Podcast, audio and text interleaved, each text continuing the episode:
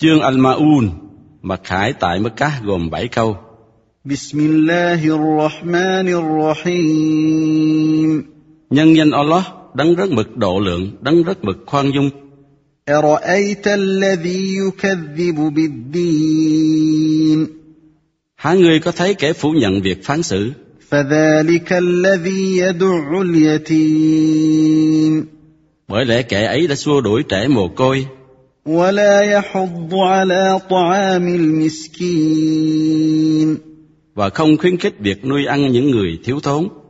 فويل للمصلين Bởi thế, thiệt tăng cho những người dân lễ Salah الذين هم عن صلاتهم ساهون những ai lơ là trong việc dân lễ Salah của họ, الذين هم